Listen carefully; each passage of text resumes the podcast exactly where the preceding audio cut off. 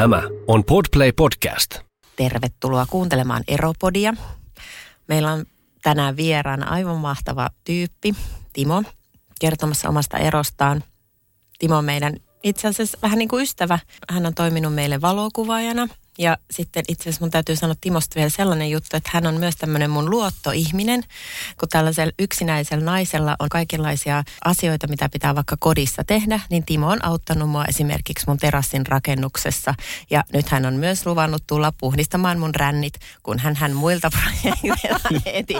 Tämä kuulosti muuten nyt ihan todella kauhealta, en mä voi tätä sanoa, no ne otetaan uusiksi. Ei, kun toi on just ja täydellinen, koska ny, nyt meidän kuulijat varmaan miettii kovasti, minkä alan ihminen tämä Timo on.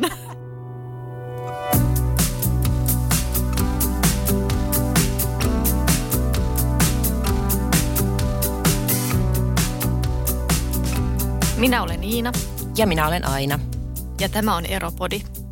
Me ollaan molemmat erottu aviopuolisoista me lastemme isistä jo aikoja sitten, ja lisäksi meidän molempien vanhemmat ovat eronneet. Me haluttiin tehdä tämä podcast-sarja auttaaksemme ihmisiä, jotka käyvät läpi eroprosessia tai harkitsevat eroa. Tervetuloa Eropodin studioon, Timo. Ihana saada sut tänne. Kiitos, kiitos. Ihana olla täällä. Sun erosta on nyt noin vuosi aikaa, eikö niin, Timo? Joo. Joo. Mutta puhutaanko ekaksi vähän siitä, että miten te tapasitte sun eksän kanssa ja millainen se suhde oli tai kuinka pitkä se oli? Kerrotko vähän siitä teidän, teidän suhteesta, miten se alkoi? Joo, se alkoi koulussa. Mä olin siis viimeisellä luokalla ja eksä oli sitten tota, yhtä alempana luokkana. Se oli tuommoinen A V-viestintä, niin kuin multimediakoulu. Oikeastaan olisikohan se ollut siinä keväällä ihan vikoi projekteja. Meillä oli joku semmoinen isompi studioprojekti, mihin me tarvittiin sitten niinku jeesiä muilta luokkalaisilta. Sitten me kysyttiin aina mukaan ja sitten tämä eksä tuli mukaan siihen ja sitten sieltä tuli hänen luokaltaan myös niinku muita. Ja oikeastaan sen studioprojektissa mä jotenkin havahduin siihen eksään ja näin sen siinä. Että tämmöinen niinku luontainen kohtaaminen. Ja sitten se meni, se projekti tosi hyvin. Sitten me editoitiin se ja näytettiin se kaikki kevätjuhlassa. Me lähdettiin siitä, niin kuin valmista, valmistuttiin. Meillä oli oma porukka siellä jossain puistossa ja he oli sitten omalla porukalla jossain. Ja sitten jossain vaiheessa tuli sellainen fiilis, että pitäisikö niin kuin kysyä, kysyä, että missä ne menee. Mun mielestä silloin ei ollut mitään, se oli mun mielestä kaksituhattakuusi. Ei ollut mitään näitä sosiaalisia medioita ja muita. Ja sitten mä ajattelin, että mennään sinne. Ja sitten tämä eksä sattui olemaan siellä ja sitten se oikeastaan lähti siitä niin kuin aika salamana. Ja sitten se oli hauska, että me vietettiin siitä, niin kuin, siitä päivästä lähtien niin kuin, aika tiivisti yhtä. Että me oltiin mun mielestä, mun mielestä, kun tavattiin, niin kaksi viikkoa siitä me oltiin jo lentokoneessa ulkomaanreissussa. Okei, okay, eli se lähti aika joo. nopeasti sitten siitä. Joo, se oli niin kuin tietyllä tavalla rakkautta ensisilmään. Ja minkä ikäinen sä olit silloin? Tähän mä olin, onko mä yhdeksäntoista. Eikö sä mua niin kuin kolme ja puoli vuotta vanhempi? Ja kuinka pitkä tämä suhde sitten oli? Se oli niin kuin tässä nyt neljätoista, melkein viisitoista vuotta. Joo, ja te menitte naimisiin myös, eikö? Joo. Niin? Kyllä. Ja saitte lapsia? Joo. Minkälaisia lap, tai minkä ikäisiä ne lapset on? Milloin ne tuli? Ne tuli oikeastaan niin kuin, tavallaan siitä, siitä, jos miettii sitä niin kuin, että, tota, koko meidän ä, suhdetta, niin se lähti silloin sieltä koulun päättäjäisistä käyntiin. Sitten siinä muut, ostettiin ensimmäiset omistusasunnot ja siinä oli ehkä, mä sanoin, seitsemän vuotta. Ja sitten siinä tuli semmoinen pieni suvanto, milloin mä jotenkin itse havahduin siihen. Ja sitten sitä kautta niin kuin, ö, siinä tuli pieni semmoinen kuukauden tai kahden ero, mistä ei sitten niin kuin juteltu silloin, mikä tällä jälkeenpäin niin kuin huomaa, että se olisi ollut tosi tärkeä. Ja tavallaan se niin kuin, siinä otettiin pieni etäisyys, ei mitään niin kuin, että asuttaisiin erillään, mutta että semmoinen hetkellinen eron tunne, mutta sitten aika nopeasti eksä halus sitten tota, kuitenkin jatkaa. Ja sitten mä ajattelin se jotenkin niin, että nyt okei, okay, nyt me tarvitaan niinku efforttia. Niin sitten mä ajattelin, että pitää niinku kosia. Se on ainakin ihan selkeä. Ja tota, sitten aika, aika nopeasti, sit, se, se, tai tavallaan sit se oli ihan hyvä se fiilis siinä Joo. vaiheessa jo, että ei ollut mitään semmoista. Mutta mä ajattelin, että ei, ei tämä voi jatkuu samanlaisena, että mennään niinku, ns. Niinku tehdään työt ja mennään viikonlopusta viikonloppuun ja se on semmoista niin kuin aikuisten elämää. Ja sitten mä oon aina halunnut lapsia kuitenkin, niin se oli jotenkin semmoinen luontainen. Ja sitten mä koosin, sit mentiin naimisiin ja sitten tuli, sitten sen ää, naimisiin menon jälkeen oikeastaan vuosi siitä tuli ensimmäinen tytär ja sitten siitä vähän reilu kaksi vuotta tuli toinen tytär sitten. Kun toisen tyttären syntymässä niin kolme vuotta suurin piirtein, niin sitten tuli tämä ero siihen niin kuin. Aika jännä muuten toi sanoit, että oli seitsemän vuoden kohdalla suvanto ja sitten se oli siitä, siitä vielä seitsemän vuotta. Että elämä kulkee tämmöisissä seitsemän vuoden sykleissä. Tähän puhutaan seitsemän vuoden Joo. kriisistä. Mä oon niin kanssa miettinyt sitä samaa, että siinä oli ehkä semmoinen, olisi ollut semmoinen tietynlainen pysähtymisen paikka ja sitten, mutta sitten jatkettiin kuitenkin, tai siis pysähtymisen paikka sen kautta, että oltaisiin niinku juteltu siitä, että mistä se kumpuu se fiilis, että haluu eron. Mm. Mutta sitten jotenkin jatkettiin sitä, sitten se tuli uudelleen sieltä seitsemän vuoden päästä niin kuin vahvana, niin vahvana, että tavallaan sit, sitten tuli rajumpi ratkaisu siihen. Niin kuin. Ja tämä oli niin kuin siis eksän puolelta, ei mun puolelta. Millainen se teidän erotarina oli? No se tuli niin kuin, tai sun erotarina? Mun erotarina, tota, se oli joskus silloin vu, vuosi taaksepäin ja siitä peruutetaan vielä niin kuin, olisiko ollut marraskuu. Öö, Se lähti jotenkin silleen, että miten mä havahduin siihen asiaan, oli se, että se oli joskus illalla sängyssä, me juteltiin siinä jotain ennen nukkumaan menoa. Ja sitten mä sanoin jotain, niin kuin, että, ää, että mitkä asiat ei oikein ole sujunut. Ja että voitaisiko näistä jutella. Ja sitten sieltä jotenkin, mä en muista mitä eksä sano, mutta sitten mä jotenkin havahduin siihen, että nyt on niin kuin tietyllä tavalla tosi kyseessä. Että ei, silloin ei puhuttu niin kuin erosta vielä, mutta puhuttiin siitä jotenkin siitä, että ei ole hyvä olla ja ei niin kuin tunnu siltä, että tämä olisi sitä, mitä haluaisi ehkä.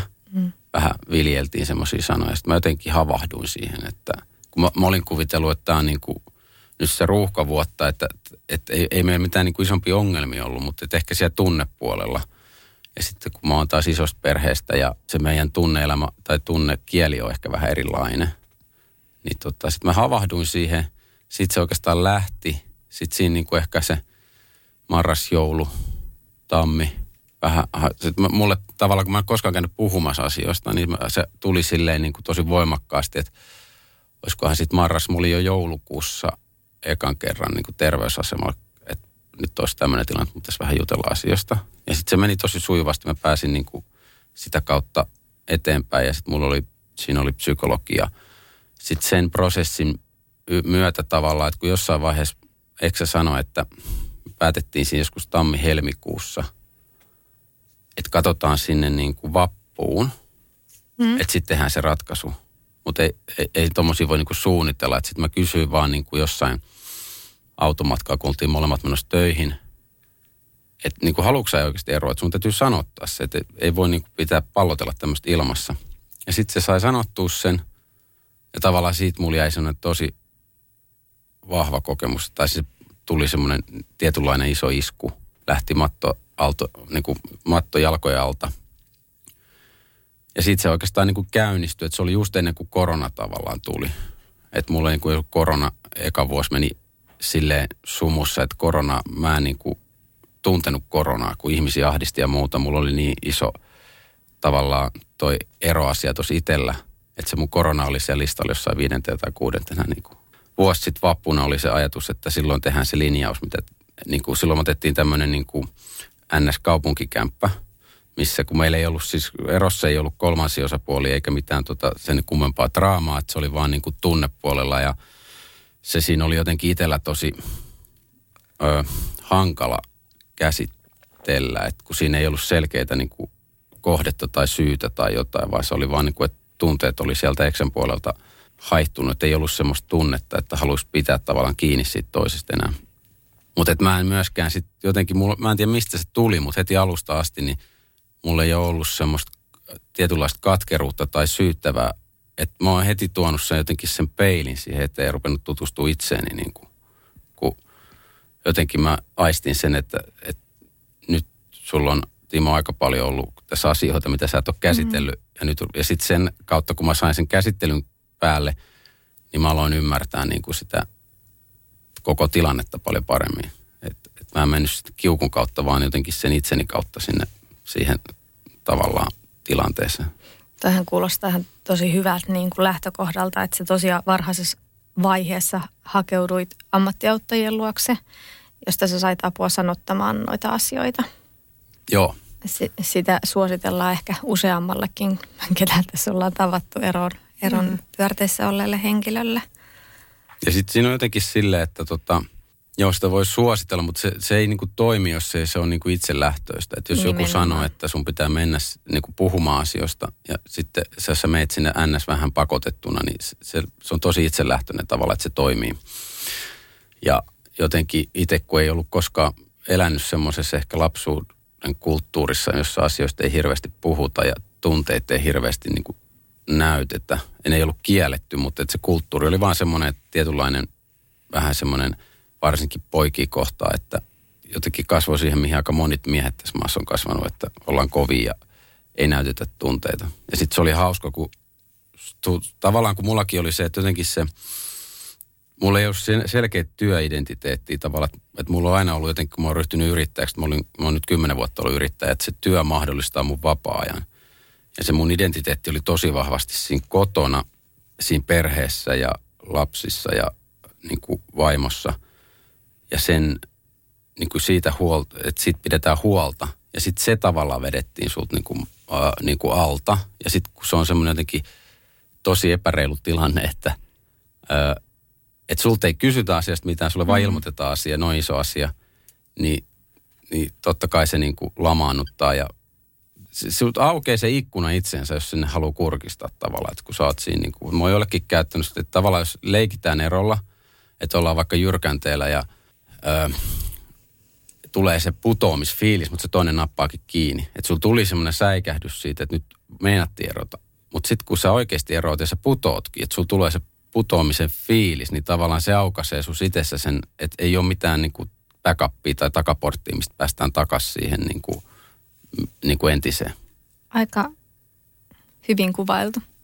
Joo, ja sitten siis sit se puhuminen ylipäätään, oli tilanne hyvä tai huono tai sitten neutraali, niin aina, jos on vaan tuntuu vähänkään siltä, niin kyllä mä suosittelen kaikille, että käy juttelemaan asioista. Ja sitten sit sitä on monella eri tasolla. Et mullakin koko eroprosessin myötä yksi ystävä tavallaan erosi samaan aikaan. Niin meillä oli just tuolla korona, korona-aikana, kun ei voinut nähdä ketään. Meillä oli joka viikko, kerran viikossa semmoinen tunnin kahden puhelu, missä me palloteltiin sitä asiaa. Me oltiin niin kuin samassa tilanteessa. Et jotenkin eroskin on tosi tärkeä löytää semmoinen frendi tai ystävä tai joku ihan ulkopuolinen, mikä pystyy niin kuin ehkä elää siinä samassa tilanteessa. Niin se, on niin kuin, se tukee jotenkin eniten tavallaan sitä. Mä jäin vähän miettimään sitä, kun sä sanoit, että et, et sun kotona se malli oli sellainen, että niistä tunteista ei puhuttu tai niitä ei ilmastu, niin viittasit sä nyt sitten siihen, että ehkä se oli siinä teidän suhteessa myös se, että sä et ehkä osannut ilmaista niitä sun rakkauden tunteita tai muuta, vai viittasit sä niinku enemmän tähän niinku erotilanteessa, että et, et miten siinä vaiheessa sä saat niinku niitä omia tunteita purettua? Ei, kyllä se, niinku, joo, kyllä se niinku liittyy nimenomaan siihen suhteeseen, miten sä käyttäydyt siinä, että tavallaan just on niinku ns. Semmoisen heräämisen kautta, että sä heräät se itseesi ja kuka sä oot, niin sehän, ja sitten kun sä mietit, että on ero, niin hetken aikaa, kun sä pallottelet niitä, niin sä aika nopeasti saat sen viivan vedettyä sinne lapsuuteen, että mistä asiat johtuu. Ja jotenkin siis mullakaan niin kuin se, että, että joku tunteista, tunteiden sanottaminen tai ä, tunteiden näyttäminen ei ole koskaan ollut helppoa, ja mä oon tajunnut sen vasta niin kuin eron myötä, että se on niin kuin itse asiassa mä oon niin kuin väistänyt sen ja te, tehnyt sitten jotain muuta, että mua on niinku rakkauden näyttää niinku tekojen kautta, että kun mäkin rakentanut sen meidän rivarin niinku tavallaan sisältä kokonaan uusiksi, mutta kun se ei riitä tavallaan, että se, se olisi paljon niinku isompaa ja se vaan sanoa sille toiselle ihmiselle, se, se, tavallaan että sä välität siitä ja rakastat sitä tai ko, koskettaminen ja kaikki tämmöinen, mutta että siinä, siinä tavallaan, kun että kyllä se niinku isoin tekijä tuossa erossa on niinku just nimenomaan kommunikaatio, mikä on melkein kaikissa eroissa. Että se niinku jossain vaiheessa se kommunikaatio, joko sitä ei ole ollut tai sitten se vähenee. Ja silloin sä et enää tunne sitä toista. Että esimerkiksi meillä ei koskaan ollut sille, että sä voisit täysin romahtaa toisen edessä. Milloin silloinhan sä pääset tosi lähelle toista ihmistä ja te tavallaan sitoudutte vielä enemmän yhteen. Että jotenkin se. Ja sitten se, että mistä se tulee, niin ehkä se nyt lapsuudet, kun mä oon iso per, la, lapsisesta perheestä ja ei ollut ehkä semmoista halauskulttuuria tai että mä oon enemmän ollut niin kuin, mä oon sanonut, mä oon enemmän ollut niin kuin, en yksilö, vaan osa sitä kokonaisuutta. Et mulla mm-hmm. ei ole, ja sitten just sen niin kuin ton eroprosessin ja puhumisen kautta jotenkin tajunnut, että se kaikissa meissä on se niin kuin pikku Timo, pikku Iina, pikku Aina tavallaan. Ja sieltä ne kumpuu ne meidän tavallaan ne tunteet, mistä me ollaan jääty paitsi ja sitten me peilataan niitä siinä suhteessa, niin kuin ymmärtämättä itse välttämättä sitä. Ja tavallaan tämä niin kuin ehkä, jos jotain hyvää tässä erossa on ollut se, että sä oot havahtunut tuohon omaan itseesi. Timo, nyt on kyllä pakko sanoa, kun tässä sua kuuntelee, niin on tosi vaikea kuvitella, että sä et ole osannut sanottaa itseäsi erossa tai parisuhteessa. Mutta sä oot tosissaan käyttänyt hyväkseen, kun joskus sanotaan, että ero on mahdollisuus ja sä oot oikeasti kattonut sinne peiliin. Joo, ja mulla on ehkä sitten semmoinen, että mun on tosi helppo puhua, jos sä oot vähän ulkopuolella. Mutta sitten jos sä tuut siihen niin kuin mun sisäpiiriin tavallaan, tietyllä tavalla sen sipulikuoren sisälle, niin sittenhän mä myös rupean ehkä sitten käyttäytyä sen mallin mukaan, miten, mitä mä oon kotoa oppinut. Mm. Että sitä on niin kuin vaikea tietysti nähdä niin kuin ulkopuolisen, koska se ei ole mulle vaikea. Mutta sitten kun mulla on oikeasti tunteita jotain ihmistä kohtaan ja niiden näyttäminen ja sanottaminen. Voi olla, että se on nyt paljon helpompaa, kun tässä on vuoden prosessoinut asioita käynyt puhumassa. Mutta kyllä mä silti tiedän, että ei se niin kuin poistu sieltä ikinä. Että sen kanssa pitää tehdä aika paljon töitä. Niin kuin.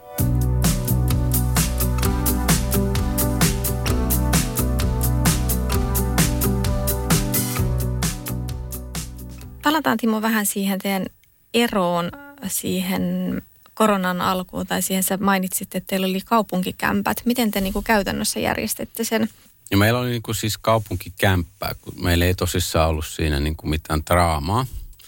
Ja sitten mietittiin niin kuin lasten kannalta se, että niille ei tota, että tässä nyt aikuiset ihmiset vaiheilee ja ei oikein niin kuin ole selkeä se kuvio, niin ei oteta lapsia siihen mukaan. Niin me otettiin tuosta Helsingin keskustasta semmoinen pieni yksiö, jossa me tavallaan se viikko-viikkosysteemi lähti siis rullaa silloin niin kuin viime vuoden vappuna sille, että toinen aikuinen oli aina viikon siellä kaupungissa ja toinen aikuinen oli kotona ja lapset pysyi tavallaan siinä samassa osoitteessa.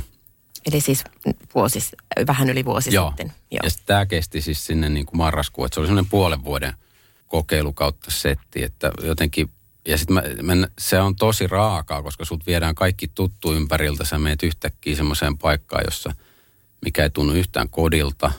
Sä tiedät, että tämä on väliaikainen, mutta se, se, mikä siinä on ehkä sitten hyvä, niin ne seinät oikeasti kaatuu sun päälle siellä. Et sun, sä et pääse ittees karkuun tavallaan, että sulla tulee niinku se musertava hetki ja voima siinä, että, että tältä se tuntuu. Että sä et voi niinku keksiä tekosyitä tavallaan. Ja sitten sit toinen, mikä mä huomasin on, että ennen kuin meille molemmille tuli nyt niinku omat osoitteet ja lapsille kaksi osoitetta, niin sä pääsit niin kuin siihen lapsen maailmaan. Sä tiesit, miltä tuntuu vaihtaa niin kuin sieltä toisesta kodista toiseen kotiin ja tehdä sitä. Kun monesti aikuisilla, mitkä eroaa, niin ne ei itse tee sitä switchausliikettä mm. ollenkaan. Niin jotenkin se oli tosi niin kuin opettavaa. Että siinä niin kuin jotenkin ymmärsi sen, että siinä rytmissä vaihtaa toiseen kotiin, niin menee päivä tai kaksi. Ja sitten nyt osaa antaa lapsille myös sen niin kuin päivän tai kaksi, että ei voi olettaa, että kun ne tulee äidiltä isille, niin että et yleensä mä, meillä on niin perjantai-vaihtopäivä, niin mä yleensä rauhoitan sen perjantai, että mä en ota siihen mitään hässäkkää, vaan sitten vaan niin liuutaan siihen toiseen arkeen tavallaan.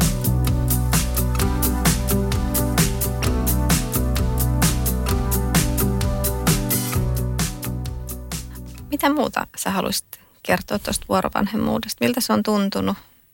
Miten no se toimii on tänä päivänä?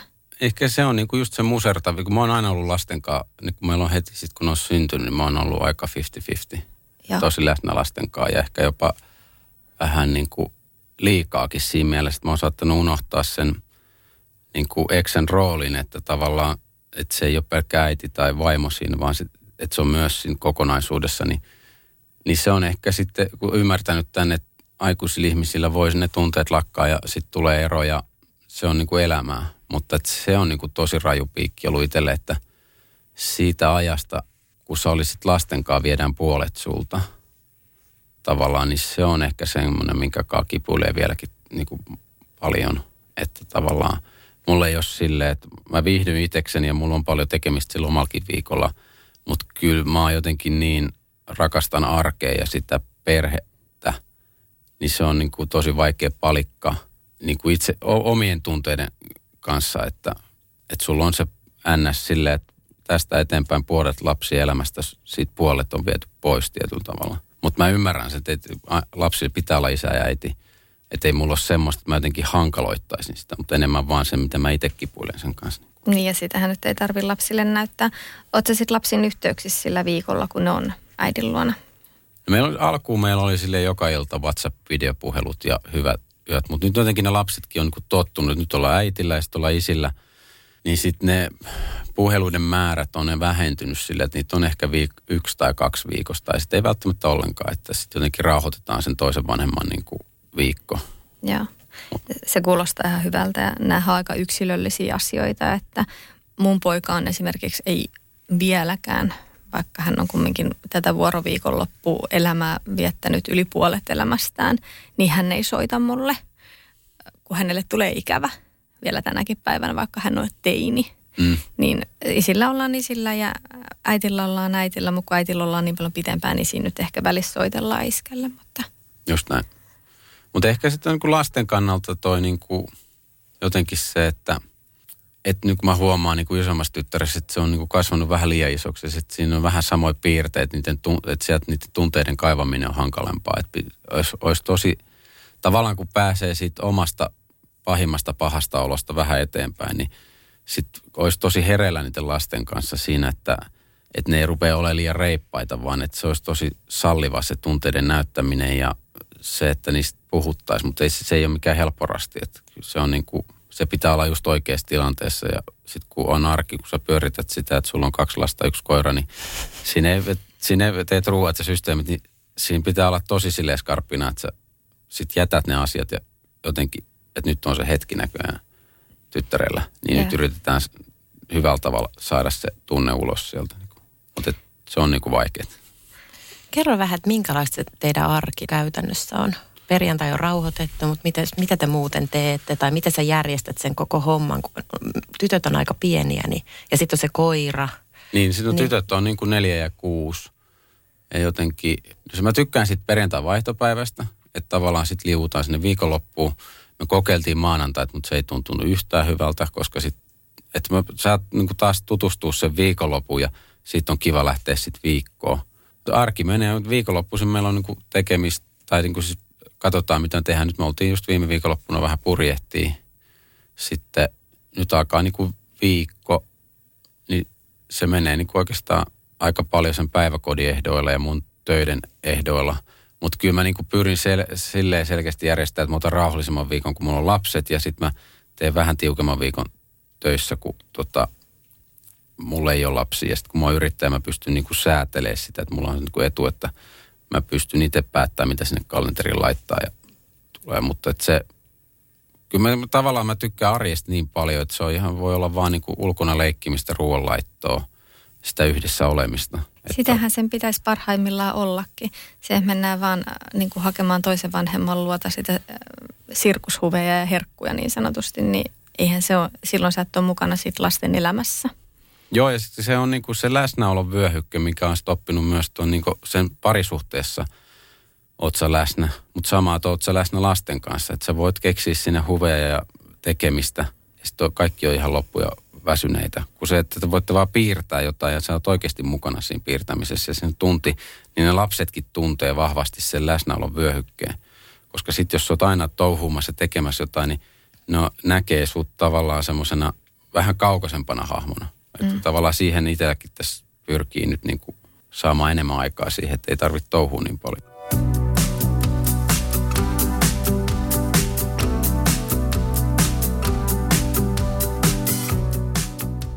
Silloin kun erottiin, oli jotenkin itselläkin semmoinen, niin kuin, että mä elän nyt lasten kautta tätä hommaa, mutta se on ihan väärä reitti. Että eka pitää saada niin kuin itse kuntoon, pitää saada se tunne ulos sieltä. Että et jotenkin semmoisen vinkin voi antaa, että niin kuin mä muistan, kun mä erosin, niin pahimmat on semmoista, että joo, aika auttaa ja kyllä se siitä.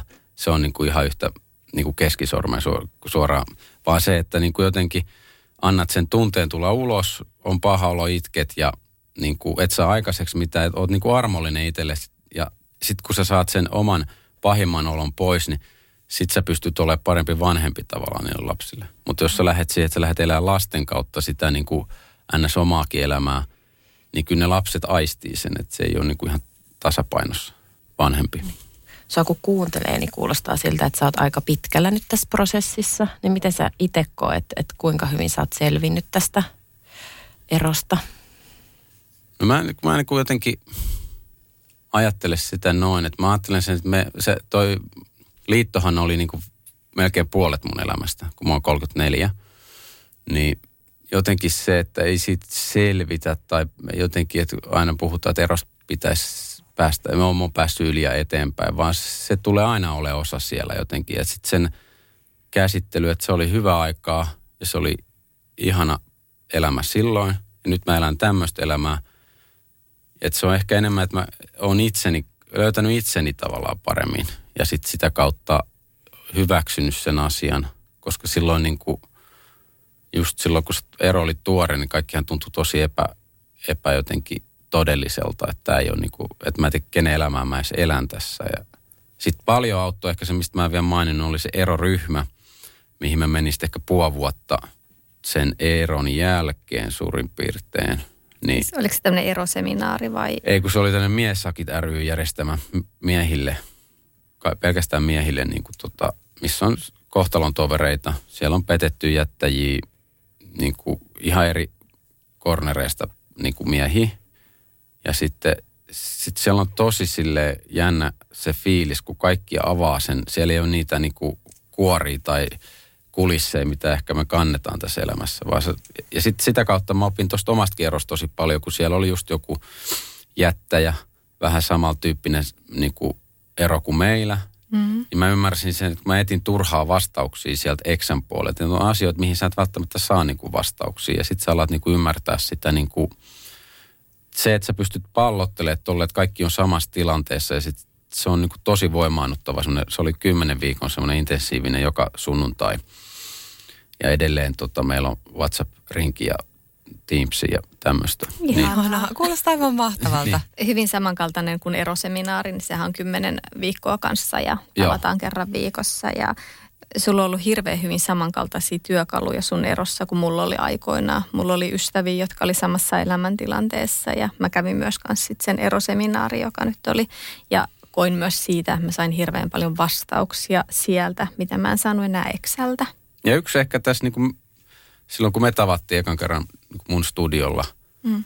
niin kun Iina sanoi, että tota, se jotenkin herätti, mulla oli just ero ihan tuore silloin, mutta se herätti tosi hyvin sen, että kun sut on jätetty, mutta että sä osasit jo ajatella siinä vaiheessa sitä niin kuin omaa roolia siihen eroon. Mm. Että kun monesti jäädään jumiin, että tavallaan se parisuhdet vaatii kaksi ihmistä, mutta se erokin vaatii kaksi ihmistä. Että vaikka siellä olisi joku jättänyt tai tehnyt jotain ikävää, niin se on niin kuin jo aika, se oli itselle silleen, että ai, joku pystyy ajattelemaan noin. Niin sekin itse asiassa oli yksi sellainen koppi, mistä mä sain tuossa omassa eroprosessissa tosi paljon niin kuin ajatusmaailmaa, että, että se ei ole mikään yhden ihmisen juttu, vaan siinä on kaksi ihmistä ja molemmilla on omat roolinsa siinä erossa. Ja vaikka siellä erossa ei olisi mitään konkreettista kolmatta osapuolta tai ketään, mitä voi syyttää, tai vaikka siellä olisi sekin, niin silti se oma osuus kannattaa käydä läpi. Joo, ehdottomasti. Ja nähdä se omat syyt siihen eroon.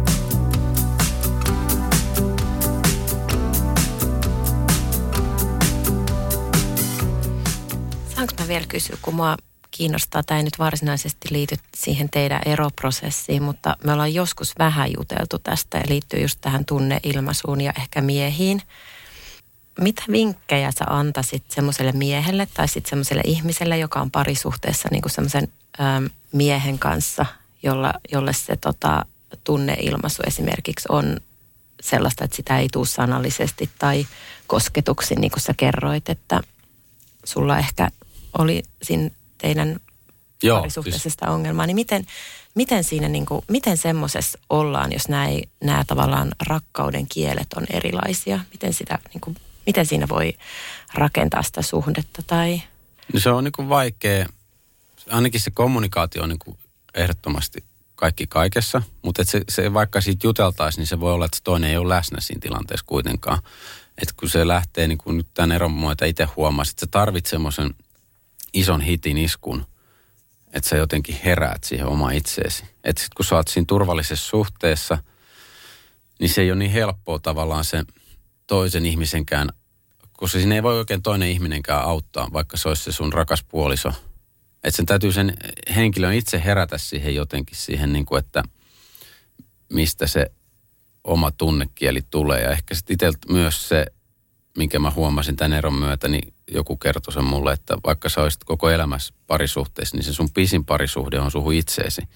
Ja mä tavallaan se, että sä rupeat rakastaa itseesi, niin se näkyy siinä niin kuin suhteessa, koska sä peilaat sitä omaa käytöstä sen toisen ihmisen kautta. Sitten kun sä oot itse tavallaan löytänyt itsesi vähän parempaan paikkaan ja sulla on hyvä olla itsesi kanssa, niin se huokuu. Mutta kun ei siinäkään voi sanoa, että pitäisikö sun mennä puhua asioista.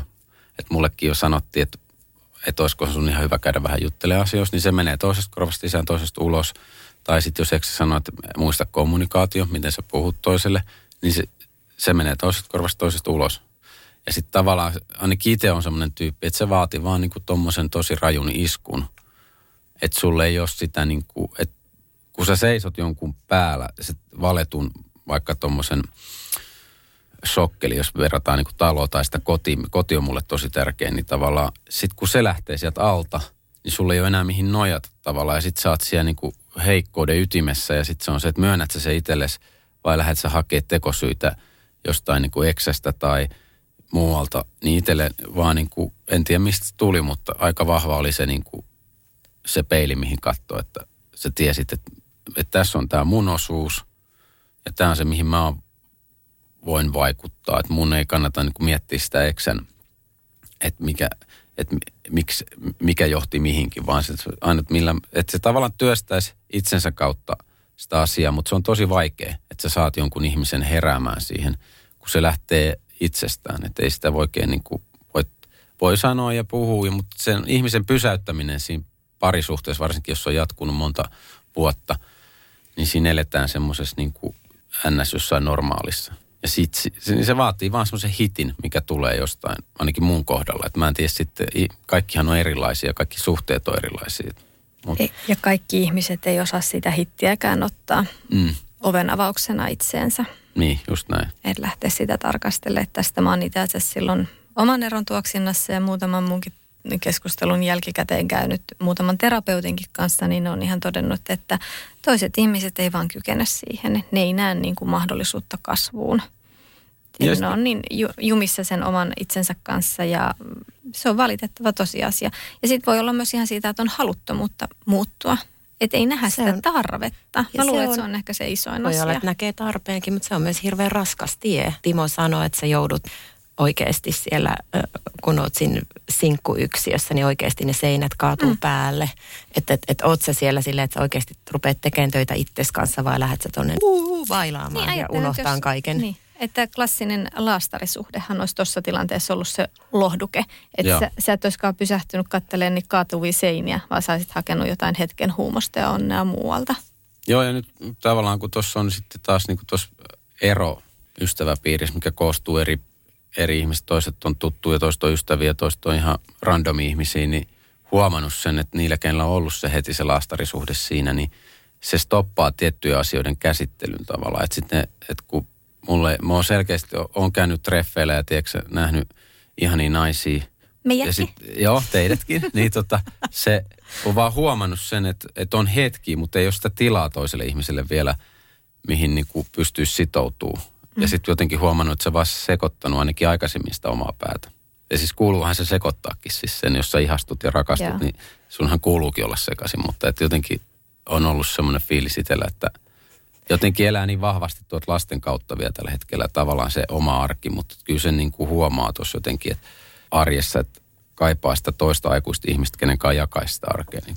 Mä juttelin yhden mun ystävän kanssa tuossa viikonloppuna. Hän on ollut kymmenen vuotta nyt sinkkuna. Ja hän sanoi, että, että ja sitten oli taas joku miesongelma kuitenkin, että sinkkuna, mutta kuitenkin jotakin säätöä koko ajan. Ja sitten hän oli silleen, että tässä kymmenen vuoden aikana, tässä ei joku yksi vuosi ollut silleen, että mä olin ihan yksin. Koko ajan ollut joku mies mielessä muuten. Ja kuinka paljon tähän on mennyt energiaa, että, että niin kuin se vuosi, jolloin ei ollut mitään, niin se oli niin ihanaa, ihanaa rauhaisaa aikaa. Ja sitten me mietittiin, että miten voi unohtaa nämä miesasiat, että mitä pitää, että aina kun se tulee miehen, mieleen se mies, niin pitää sitten niin kuin keskittää ajatus johonkin mantraan tai jonnekin muualle, että sä et vaan mieti sitä, koska se on niin ajan hukkaa, tällaiset niin kuin mahdottomat suhteet.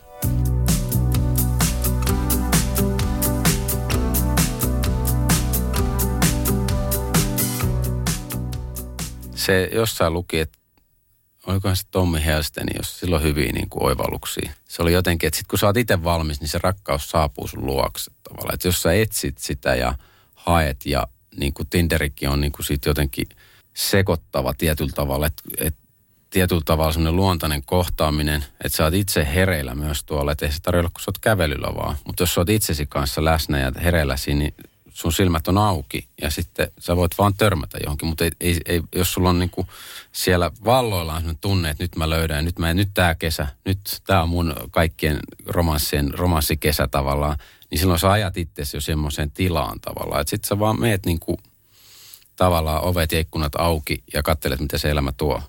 Mutta jotenkin se lähtee itsestään, ainakin itsellä tuntuu, että, että jotenkin mä uskon siihen, että kun sä oot itsesi kanssa jotenkin sinut, rakastat itseesi ja susta sus tuntuu se elämä hyvältä, niin sit, jos se ihminen on tarkoitettu tulevaksi, ihminen se tulee tavallaan. Mutta semmoinen, että sä pakotat itseesi, jotenkin työnnät itseesi ja luot mielikuvia. Ja ehkä Tinderistä voi kertoa sen, että, että jotenkin itse näkee sen, että se on tietyllä tavalla ehkä tälle kuollut ihminen, mitä sä tuijotat. Ja sitten se, jos sä teillä jatkuu pitkä keskustelu, niin sähän luot semmoisen mielikuvan siitä ihmisestä. Kun sä kohtaat sen, niin se on tosi vaikea päästä enää irti siitä mielikuvasta. Mm. Mutta sitten mullakin oli yksi, että mä olin sopinut jonkun tapaamisen tai niinku treffit. Ja mä olin silleen jo, että ai vitsi, mä olin unohtanut tämän. Mutta mä oon sen tyyppinen, että jos ollaan sovittu jotain, niin pidetään. Sitten mä, mä, mä menen, mä olis ollut tässä muutakin tekemistä. Et mä en ladannut siihen mitään. Sitten se ihminen olikin tosi ihana ja kiva. Mm. Ja tavattiin useamman kerran. Niin siinä mä huomasin heti se, että mitä vähemmän mä tavallaan py- teen sitä mielikuvaa, sitä jotain ihmistä kohtaan, niin sitä enemmän se aukeaa paremmin mulle se ihminen sitten. Meidän kuulijat just ilahtu kovasti, kun ne sai tietää, että Timo on Tinderissä. Siinä vaan etsimään. Hei, tähän on itse asiassa tosi hyvä lopettaa. Kiitos Timo ja ihanaa kesää. Kiitos, samoin teille. Ihanaa kesää.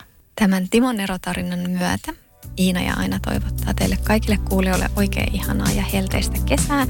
Me jäädään nyt lyhyelle kesätauolle ja tullaan takaisin syksyllä uusien jaksojen myötä. Moikka!